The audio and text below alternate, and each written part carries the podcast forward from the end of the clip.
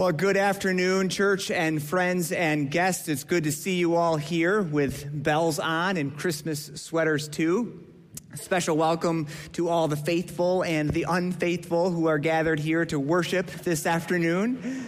Special welcome to our college students who are home for Christmas time. Special welcome to uh, extended family members who might be joining us as visitors this afternoon. Special welcome to anyone who might be here for the first time in a really long time. And even if you intend this to be the only time, we are glad that you are here today. I heard the story recently of a Christmas shopper who was on trial for doing their Christmas shopping early. They stood before the judge, and the judge said to the defendant, What crime are you accused of? And the, the defendant said, I'm accused of doing my Christmas shopping too early. And the judge said back to the defendant, Well, that doesn't seem to me like a crime. How early were you shopping? And the defendant said, Before the store was open. Thank you for laughing. Believe it or not, this is our second of three services, worship services that we have today. And if you missed out on the first service this morning, boy, oh boy, did you ever miss out. That was the service in which we gave away a trip to the Bahamas. So, sorry. I mean, just kidding. We actually didn't do that. But even if we did, this is the service. This is the service in which we get to worship Jesus. So, upgrade, right? That's what you're thinking. About 80 years ago, it was the great Christian influencer C.S. Lewis who said that Christmas is sometimes confusing because we celebrate three things and jam them all together in one. The first thing he said we celebrate at Christmas time is a popular holiday. We do it with Christmas lights and Christmas cookies, with Frosty the Snowman, and with phrases like season's greetings or happy holidays. The second thing that we celebrate at Christmas time he calls the commercial racket. The commercial racket is when we make our Christmas list and check it twice, when we go shopping on Black Friday and Small Business Saturday and Cyber Monday, and it's about Santa Claus and the presents under the tree. The third thing, however, he says that we celebrate also at Christmas time is a religious festival, which is not so much about the food or the family or the presents, but it's all the more about God saving the world in Jesus' name. Now, those other things, they're not bad, of course, they're even fun. But the real celebration of Christmas is this religious news of God in the flesh, of a baby born in Bethlehem. And so we begin our service this afternoon by lighting the Christ candle in our midst. And we're going to do so borrowing some of the very wonderful words of the prophet Isaiah and John, the author of a gospel. And together they said that the people walking in darkness have seen a great light. On those dwelling in a land of deep darkness, a light has dawned. For to us a child is born, to us a son is given, and the government will be on his shoulders, and he will be called Wonderful Counselor, Mighty God, Everlasting Father, and Prince of Peace. And so the word became flesh and dwelt among us. The Word became human and moved into the neighborhood. And we have seen his glory the glory of a father's only son, full of grace and truth. Friends, today we get to celebrate Christ is born. Merry Christmas. Would you please stand? Please stand.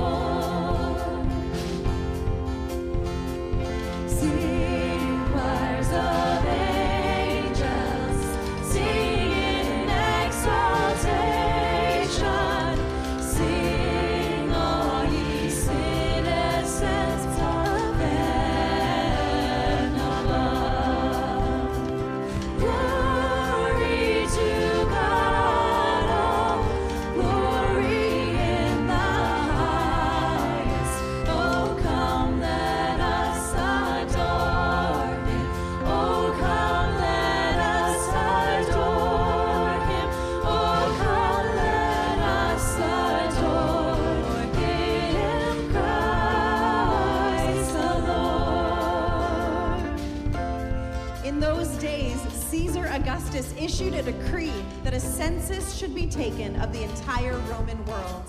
This was the first census that took place while Quirinius was governor of Syria. And everyone went to their own town to register. So Joseph also went up from the town of Nazareth in Galilee to Judea, to Bethlehem, the town of David, because he belonged to the house and line of David. He went there to register with Mary, who was pledged to be married to him and was expecting a child. While they were there, the time came baby to be born, and she gave birth to her firstborn, a son. She wrapped him in cloths and placed him in a manger because there was no guest room available for them.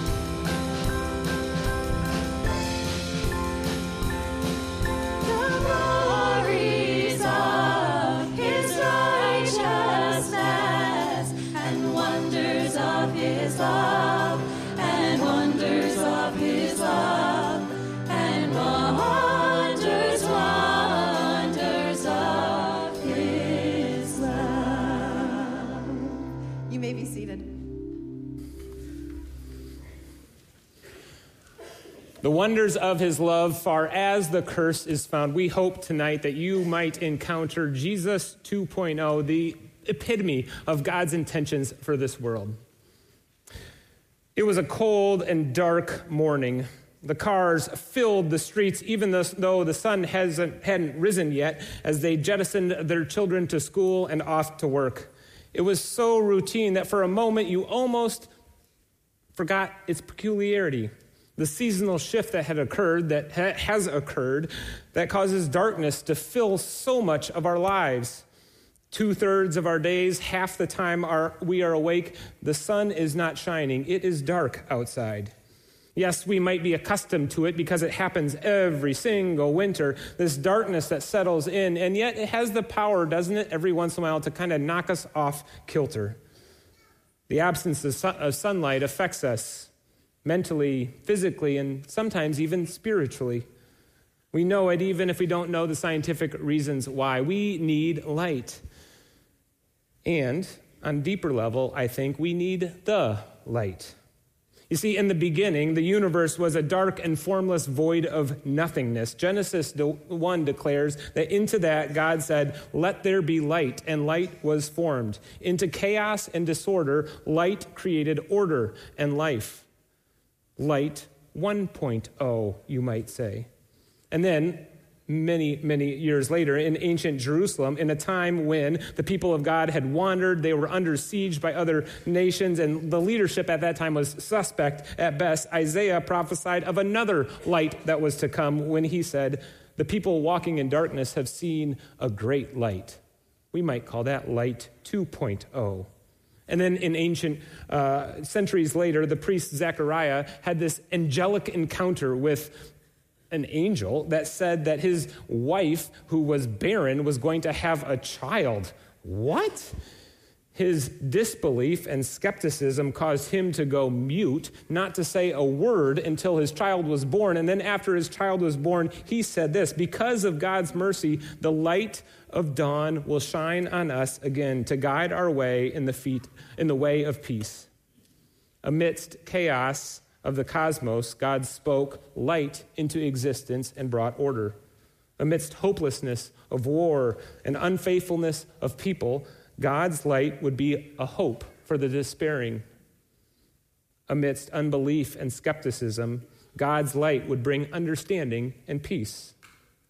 Light has so many functions, doesn't it? But chiefly and most obviously, light reveals. Light allows us to see. Light makes vision and life itself possible. Not just physically, but also spiritually and emotionally. Light illuminates the broken parts of our world. The light of God shines on the chaos monsters of our world, like evil and pain, that we know all too well. Light reveals reality. But this Christmas, we don't just remember that light reveals, but also that light restores. You see, God's light is not only shed onto the broken parts of, and pain of this world, but the light of Christ has the power to reconcile and make whole, to restore what was broken, to heal what was sick. Jesus is light in the dark 2.0, revealing and restoring this world. We see evidence in this nature. We see evidence of this in nature. Consider for just a moment with me a, a tree, let's say. I have a tr- number of trees in my yard, and one day I came out to find two of my four year old neighbor boys with a hammer just whacking away at the tree, doing their best Paul Bunyan trying to knock over a tree that was about this big. A whole side of it was filled uh, with hammer marks, bark was all over the place, sap dripping. All you could see was the bare wood. I thought for sure that tree would die. But the light from the sun caused that tree not only to grow, but to scab over with new bark and, and cause that tree to survive. Or, or take, for example, our, our, our very bodies. You, we know that we need vitamin D to help process the calcium that our body needs to build or to, to, to have healthy bones and teeth. Well, studies have shown that sun stimulated vitamin D also helps prevent disease, it helps potentially extend our lives and in fact, the light from the sun can even heal us from diseases and ailments that we have. In nature, light not only reveals brokenness, but it also heals.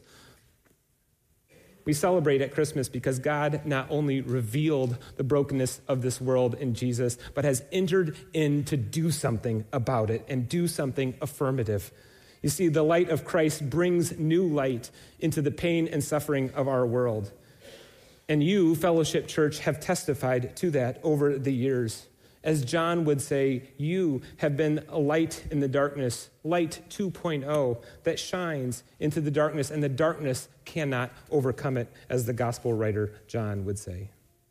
Like, for instance, when a woman who's been trapped in an abusive relationship courageously breaks free and allows the healing work of Christ to set them on a new path of restoration and wholeness that's the light shining in the darkness and the darkness not being able to overcome it. That when a college student addicted to substances, yearning for his next hit, his next escape, discovers the healing power of Christian community and commits their life to Christ, that's the light shining in the darkness and the darkness not being able to overcome it. Or when a family member, ostracized for their beliefs, lifestyle, or even their convictions, is spurred by the grace that they have received to courageously return home and remain connected with a family that they're not even sure they know anymore. That's the light shining in the darkness and the darkness not being able to overcome it. Or when a church, challenged by the reality of lonely kids in their schools and food insecurity in their community, sacrificially gives of their time and their money, that's the light shining in the darkness and the darkness not being able to overcome it. Or when a parent, accustomed to the regular pour of a few too many drinks night after night, receives their child's confrontation and takes their first step into becoming sober, that's the light shining in the darkness and the darkness not being able to overcome it. This Christmas, we celebrate Light in the Dark 2.0. Jesus, our Messiah, Emmanuel, God with us, whose light reveals and restores our hearts and someday this whole world over. What might it look like for you this Christmas to allow the light of Christ to reveal and restore you? In the name of the Father, Son, and Holy Spirit.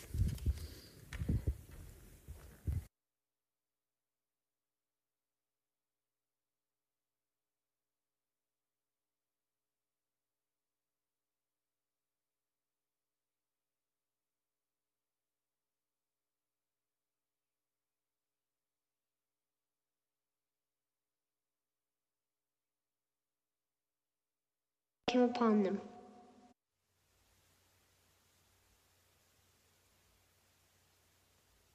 Lights, please. And there were in the same country shepherds, abiding in the field, keeping watch over their flock by night. And lo, the angel of the Lord came upon them. And the glory of the Lord shone round about them. And they were sore afraid. And the angel said unto them, Fear not. For behold, I bring you tidings of great joy, which shall be to all people. For unto you is born this day in the city of David a Savior, which is Christ the Lord. And this shall be a sign unto you. You shall find the babe wrapped in swaddling clothes, lying in a manger. And suddenly there was with the angel a multitude of the heavenly host praising God, and saying, Glory to God in the highest, and on earth peace, goodwill toward men.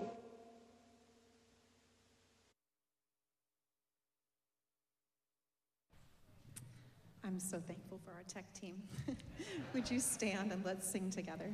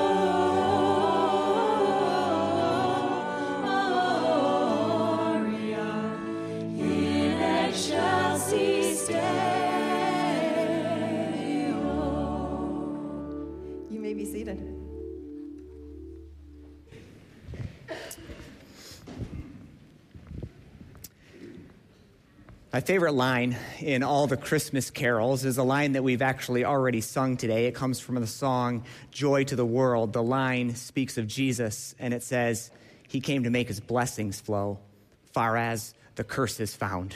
I love that line to put it on our Christmas card again this year and again because we've done it before. It's the good news of Christmas time. He came to make his blessings flow, far as the curse is found on that point about the blessings and against the curse, I want to share a little bit today about Salvation History 2.0. If you take up your Bible and read it from start to finish, I think that you'll find as you're reading there are some themes that seem to run throughout, in particular, some characters, some people, and some places that seem to matter always. These people and places end up becoming for us representative characters and representative locations in the story of our lives and the story of the whole wide world. One of the first and most obvious ones is Adam. Adam is the first human being. And whether literal or figurative, Adam and his wife Eve, unfortunately, they're remembered not for what they did good, they're remembered for what they did bad. God gave them everything, and everything that God gave them was indeed good. God gave them only one rule not to take the forbidden fruit. And sure enough, they go and take the forbidden fruit. The one thing they were not supposed to do, that is what they did. It's like, Adam, you had one job. Man, come on. As the story goes, Adam fell into sin and all of humanity fell after him, kind of like one domino that knocks down all the rest of them. Theologians call it original sin, which leads to the undisrupted transmission of sin from one generation to the next until the Bible finally says that there is no one righteous, not even one, for all have sinned and fall short of the glory of God. Thanks a lot, Adam, right? In the New Testament, it really is more of the same. That's what Adam is remembered for. He is the one who brought into this world guilt and shame, sin and death but even more so. And this is the good news of Christmas Jesus is presented as a second Adam. And Jesus is like Adam, equal in influence, affecting absolutely everything, but also opposite in style, because he brings forth good rather than bad. Jesus is like Adam 2.0, and all that Adam did wrong, Jesus did right. So much so that the Bible tells us in Romans chapter 5, 1 Corinthians chapter 15, stories like those say that in Adam all die, but in Christ all are made alive. Celebration. It's a celebration of salvation history 2.0. After Adam comes Moses. Moses is remembered as the great liberator of God's people. Moses goes to all the great sin powers of the world, whether that's my sins or your sins or someone else's sins. He goes to the places where people are in captivity in Egypt, another one of those representative places. And Moses says, on God's behalf, let my people go. And friends, Jesus is like Moses, born into this world at Christmas time, and he will grow up and he will go to all the sin powers of this world against sin and death, guilt and shame. Jesus will be the one who says, Let my people go. He is Moses 2.0. another part of salvation history 2.0. I'll offer just one more example the promised land 2.0. If you read the Old Testament, you'll find in it that God is often making promises to his people, and those promises often include land. And that land is the promised land, a land flowing with milk and honey, a wonderful place. They remember it as their hope of heaven. It's their happily ever after place. It's their home sweet home, whether they're there or not. Now, that land, the promised land, has ended up being the most highly desired and hotly disputed place on all of planet Earth, hasn't it? Just check the news, even still today. But in Jesus, the promise of a promised land is not lost. It's made all the better. It's turned up to 11, if you will. In Jesus, the promised land becomes God's kingdom come, an unshakable kingdom that's available now in Jesus' name in hearts and homes, and increasingly th- so throughout our neighborhoods and eventually across all the nations until there's not one square inch left out of God's new promised land, the kingdom come. It's salvation history 2.0. Today, you may be noticing already that we're talking about Christmas over and against the chaos monsters of this world that God so dearly loves. And salvation history really is the work of God to make right whatever is wrong in the world and in us. And so, Christmas happens in order to push back darkness and bring forth light. Christmas happens in order to offer to us companionship and fellowship where there might otherwise only be loneliness or alienation. Christmas happens to address head on all the guilt and shame, all the sin and death that are otherwise ruining our lives. Against those chaos monsters of loneliness and darkness, of sin and shame and guilt and death, He came, Jesus. He came to make His blessings flow far as the curse is found.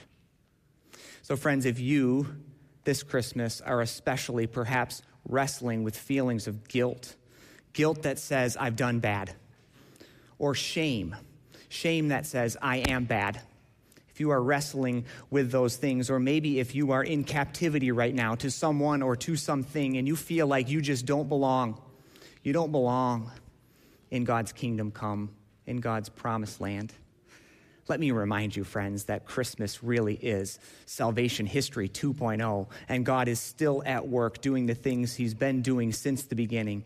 He is working to make right whatever is wrong in us and in the world. And Jesus is the second Adam, the second Moses, and the bringer of a better promised land. The Christ child was born into a dark and messy world so that the final word is not, I've done bad so that the final word is not, I am bad. The final word is Jesus. And he came to make his blessings flow far as the curse is found. Thanks be to God. Amen. I invite you to stand again with us. Let's sing Hark the Herald Angels Sing.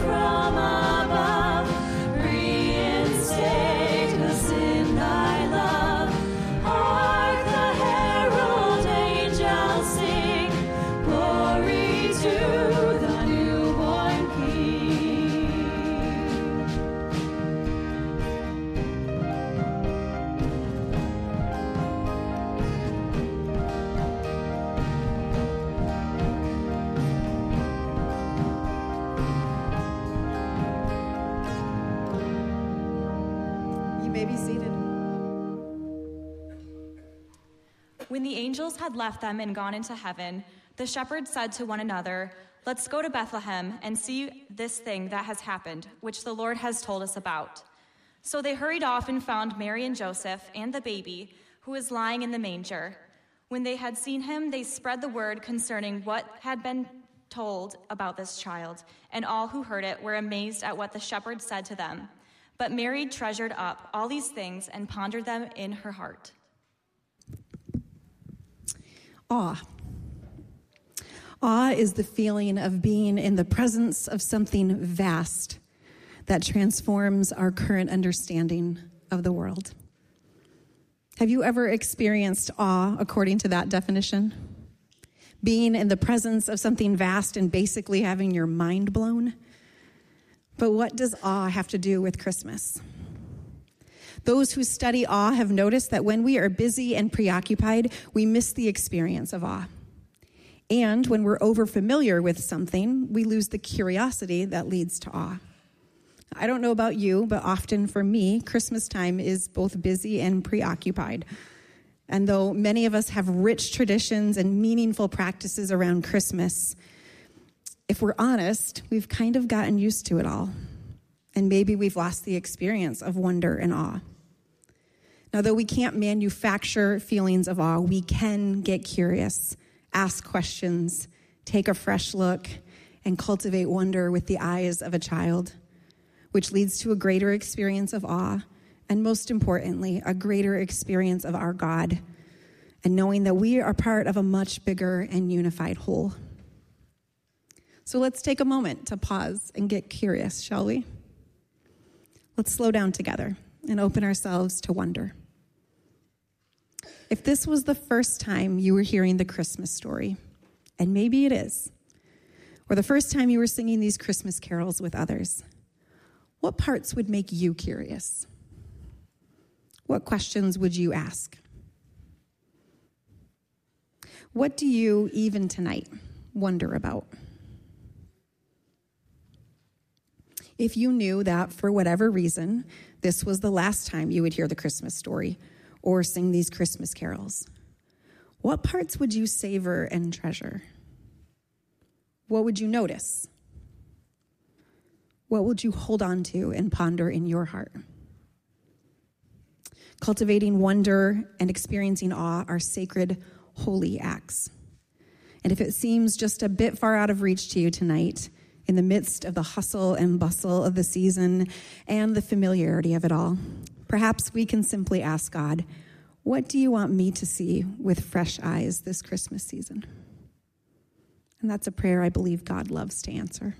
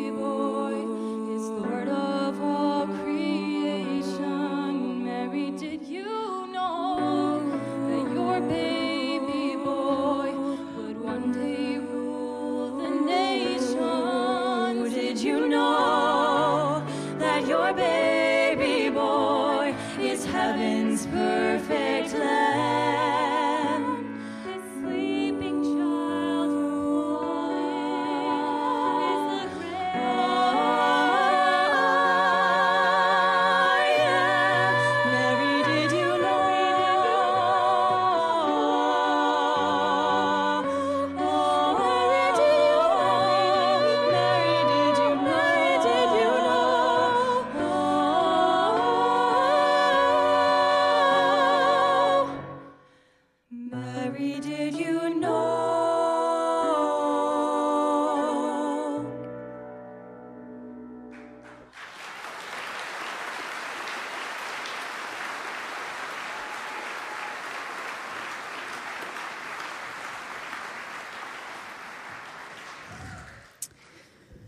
Friends, I invite you to join us in prayer in your hearts and with your eyes open. There will be visuals on the screen for you to engage in this prayer. There will be music underneath and moments of silence for you to make the prayer your own.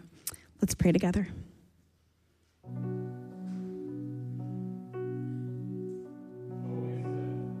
The stars in orbit, please guide our path.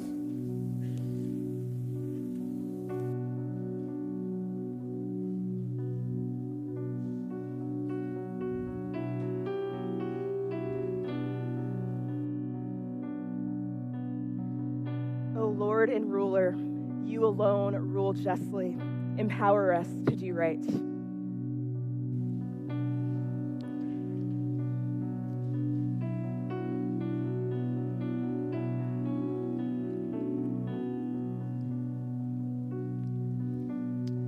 O root of Jesse, amidst our dead and barren lives, bring forth surprising new life.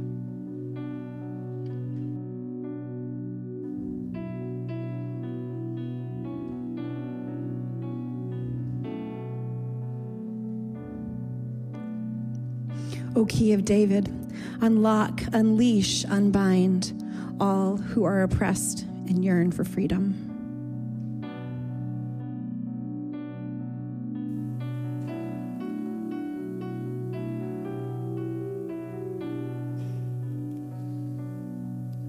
O radiant dawn, you awake the earth with beauty. Astonish us with your goodness and your justice.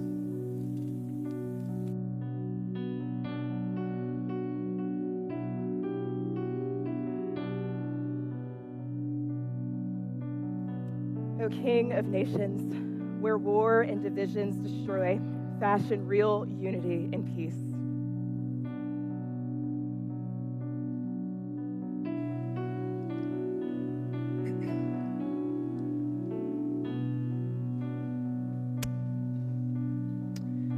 O Emmanuel, amidst our isolation and independence, come live with us in love until we learn to love.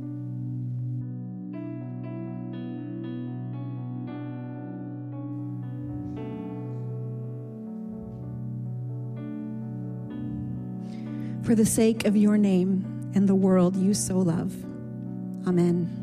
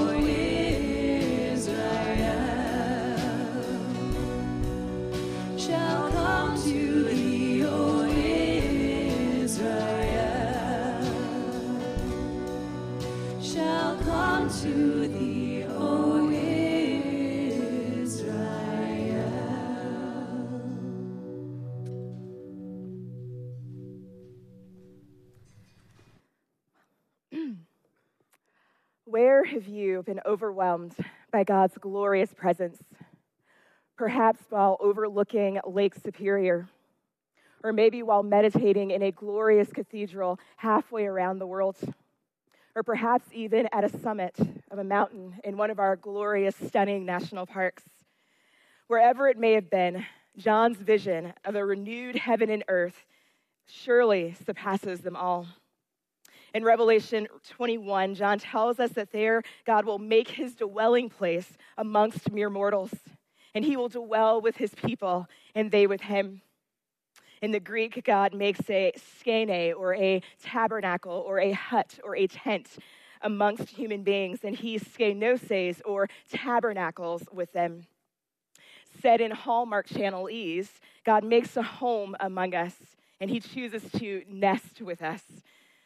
John's vision describes the glorious age to come, one in which mere muggles like you and me are welcomed into everlasting fellowship with God and God's people. John borrows this image of God tabernacling among his people from the Old Testament traditions. There in the tabernacle, we encounter the 1.0 version of interacting with God's presence. God covenants to make his dwelling amongst his people, it says in Leviticus 26. My soul, God says to them, will not abhor you, he promises us. And when the people make a sanctuary, God promises to dwell with them there, it says in Exodus 25. And sure enough, when Moses finishes building the tabernacle, the Lord tabernacled there, it says in Exodus 26. And when Solomon finished building the temple, the ultimate tabernacle, the glory of the Lord tabernacled there too, it says in Second Chronicles 7. God tabernacles with the people in the tabernacle, so much so that when the prophet Ezekiel um, envisions a new Jerusalem after the first one had been destroyed, he includes a blueprint, a very detailed blueprint for a temple in which God's presence would dwell with his people yet again. And so, naturally, in Revelation 21, when John offers his own rather detailed vision of the New Jerusalem, includes he includes a glorious Gothic cathedral fit with pipe organ and lots of chubby baby fixtures throughout. And yet, John says there is no temple in the New Jerusalem. There is no temple. The original hearers would have fallen off their chairs hearing this, which would have been hard to do because they were recliners. Why is there no temple? Because the very presence of the Lord, John says, is itself the temple.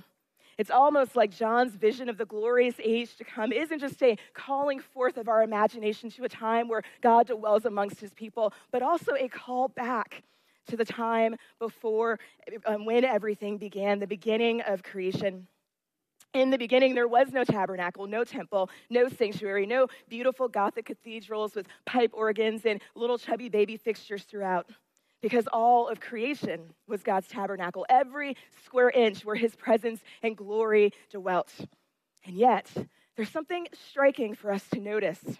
Because throughout the entire Old Testament, repeatedly, the presence of God is described as so thick, so weighty, so heavy that everyone is compelled to stop what they're doing and sometimes even cower in fear for terror of death.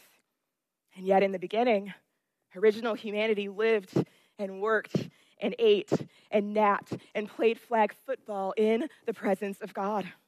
In the beginning, the glorious presence of God was more like a weighted blanket for the soul. It brought comfort and peace and joy rather than terror or fear of death. God's glorious presence enlivened and animated and energized us rather than incapacitated us.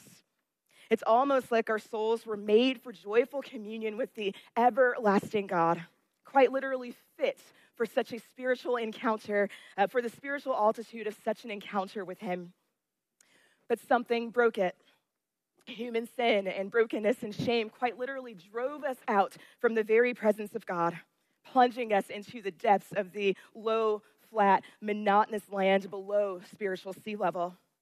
The ancients called this the exile. Historically, the exile refers to the deportation of the northern kingdom of Israel by Assyria and the deportation of the southern kingdom by Judah uh, of Judah by Babylon. To be exiled was to be quite literally carried out from your home and your land and your temple and your culture and your language and your customs. But exile is not just an historical reality, it's also a way of describing a spiritual reality. Spiritually, exile is to no longer feel at home in God's glorious presence. According to data trends, exile is increasingly now what it feels like to be human. Only we moderns call it loneliness, which sometimes feels like being alone, even in a room full of people we know. I think our current plight of loneliness helps us to understand what spiritual exile feels like. It's like an existential loneliness in which we flee further and further away from God's glory. And as a result, as a result of no longer feeling at home in God's glory, we no longer know how to connect with God or one another or even ourselves. Now, there are a lot of reasons why we might no longer feel at home in God's glorious presence. Perhaps sin patterns that slowly steal our allegiance and our energy and attention. Perhaps the sins of a church or even church leaders who were supposed to be sanctuary for us perhaps boredom or busyness or distraction that impede encounter with God. Perhaps even the shame that tells us that we won't ever be welcomed back into God's glorious presence. It's not surprising then that as faith diminishes, as church membership decreases, loneliness is on the rise.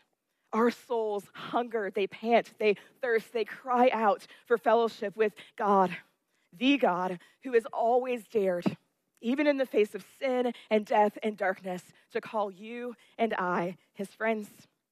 And he did so in the gentlest of ways, concealing his glory lest we shrink back in, from him in fear and terror, like an infant cooing in his mother's arms amidst the darkest, most oppressive of nights. So gentle and mild that even dirty, smelly shepherds could hold him and sing to him. So meek that even sinners and pagans could bow before him in worship. So kind that even enemies, even rebellious runaways like us, could become his very best friends.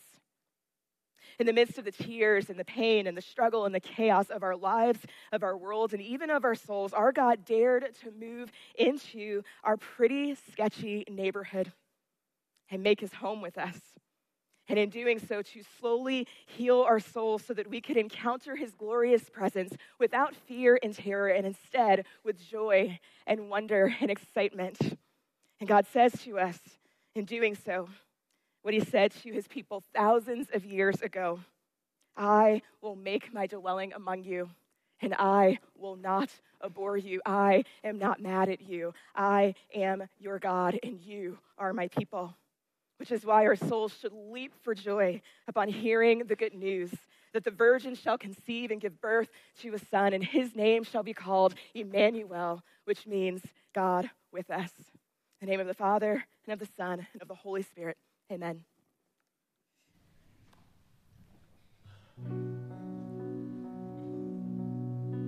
Oh, come, oh, come.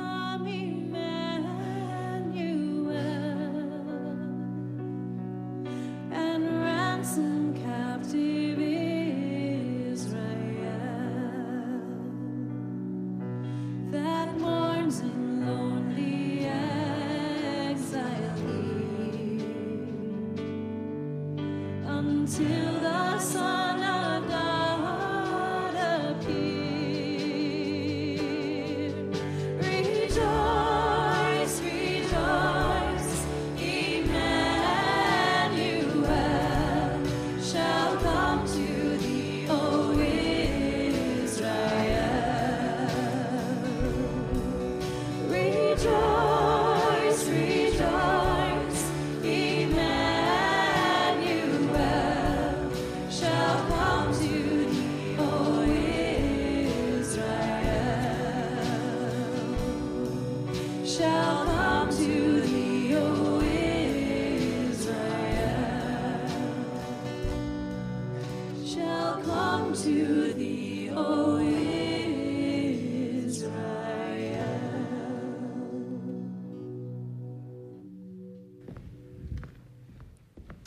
Friends, at Fellowship, we have a wonderful tradition, a beloved habit of designating our Christmas offering to one as a gift to one of our mission partners. And this year, our mission crew has identified two recipients, one local and one global.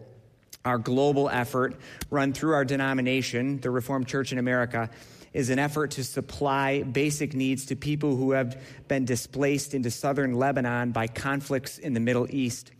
An RCA trained pastor of the National Evangelical Church in Beirut is serving to coordinate these basic needs for thousands of people who have been uprooted by the violence that is happening in that place. And as a church, we yearn to care for those around the world who are on the very edge of survival. Our local effort is to support campus ministries at Grand Valley State University. This is a long standing mission partner for, birthed through the efforts, a joint effort of the RCA and the CRC, sister denominations, planted right in the heart of the campus of Grand Valley State University. They are ministering this year to their largest student population to date, and yet they also had to cut back their staffing by 10% uh, because of some funding shortages. And so, as a church, we are eager to help them reach the students of GVSU with the good news of God's love for us in Christ. All of the offerings received through these red envelopes available on your way in or designated online uh, to our Christmas Eve offering will go to these two places, and we're eager and joyful to do so together this Christmas. In just a minute, come on up. You can, you can come on up. yep. We're going to be singing the uh, Hallelujah chorus. And so uh, we'll sing a song before that. But while we're singing the song before, you are invited to come forward, get one of these from Pastor Nate and Tierra, and uh, join in the choir to sing the Hallelujah chorus. Fellowship, I dare you to sing this bravely and boldly. It's wonderful. But first, we're going to stand and sing sing the song Sing We Now of Christmas. And again, that's your chance to come forward and join the choir.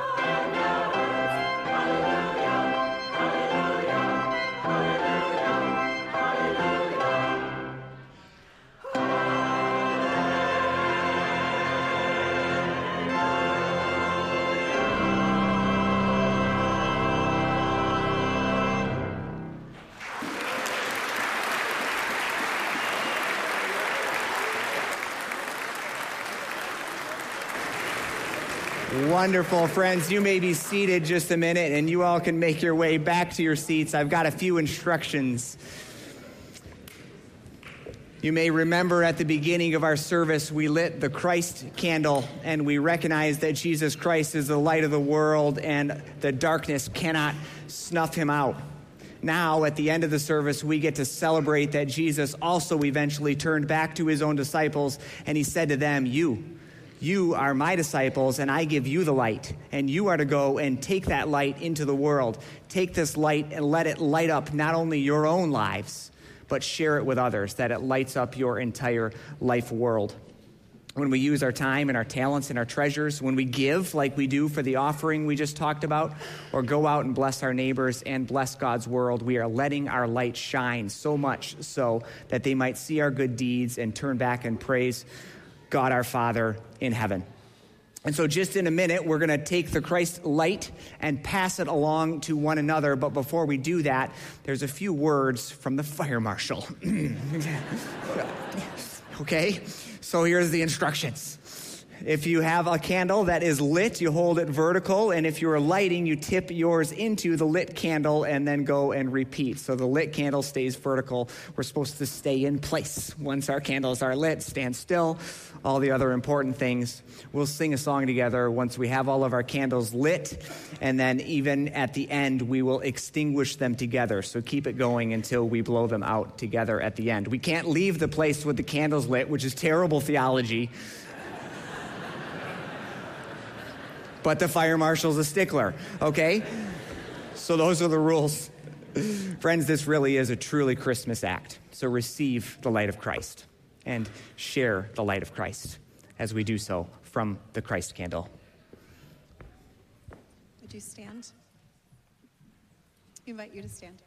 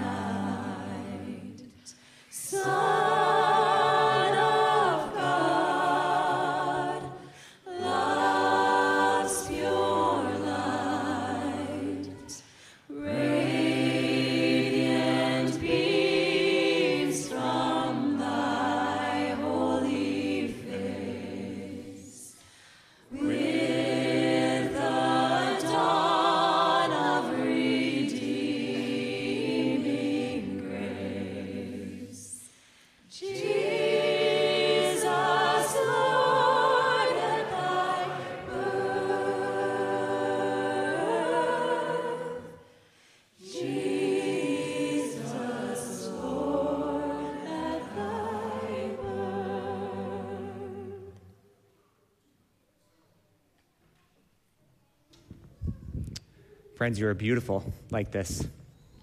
I invite you to take a moment and look straight at your candle and maybe consider tonight, as we've talked, these chaos monsters that might be ruining your Christmas or your life this year, whether that's darkness or loneliness or sin or guilt or shame or even death.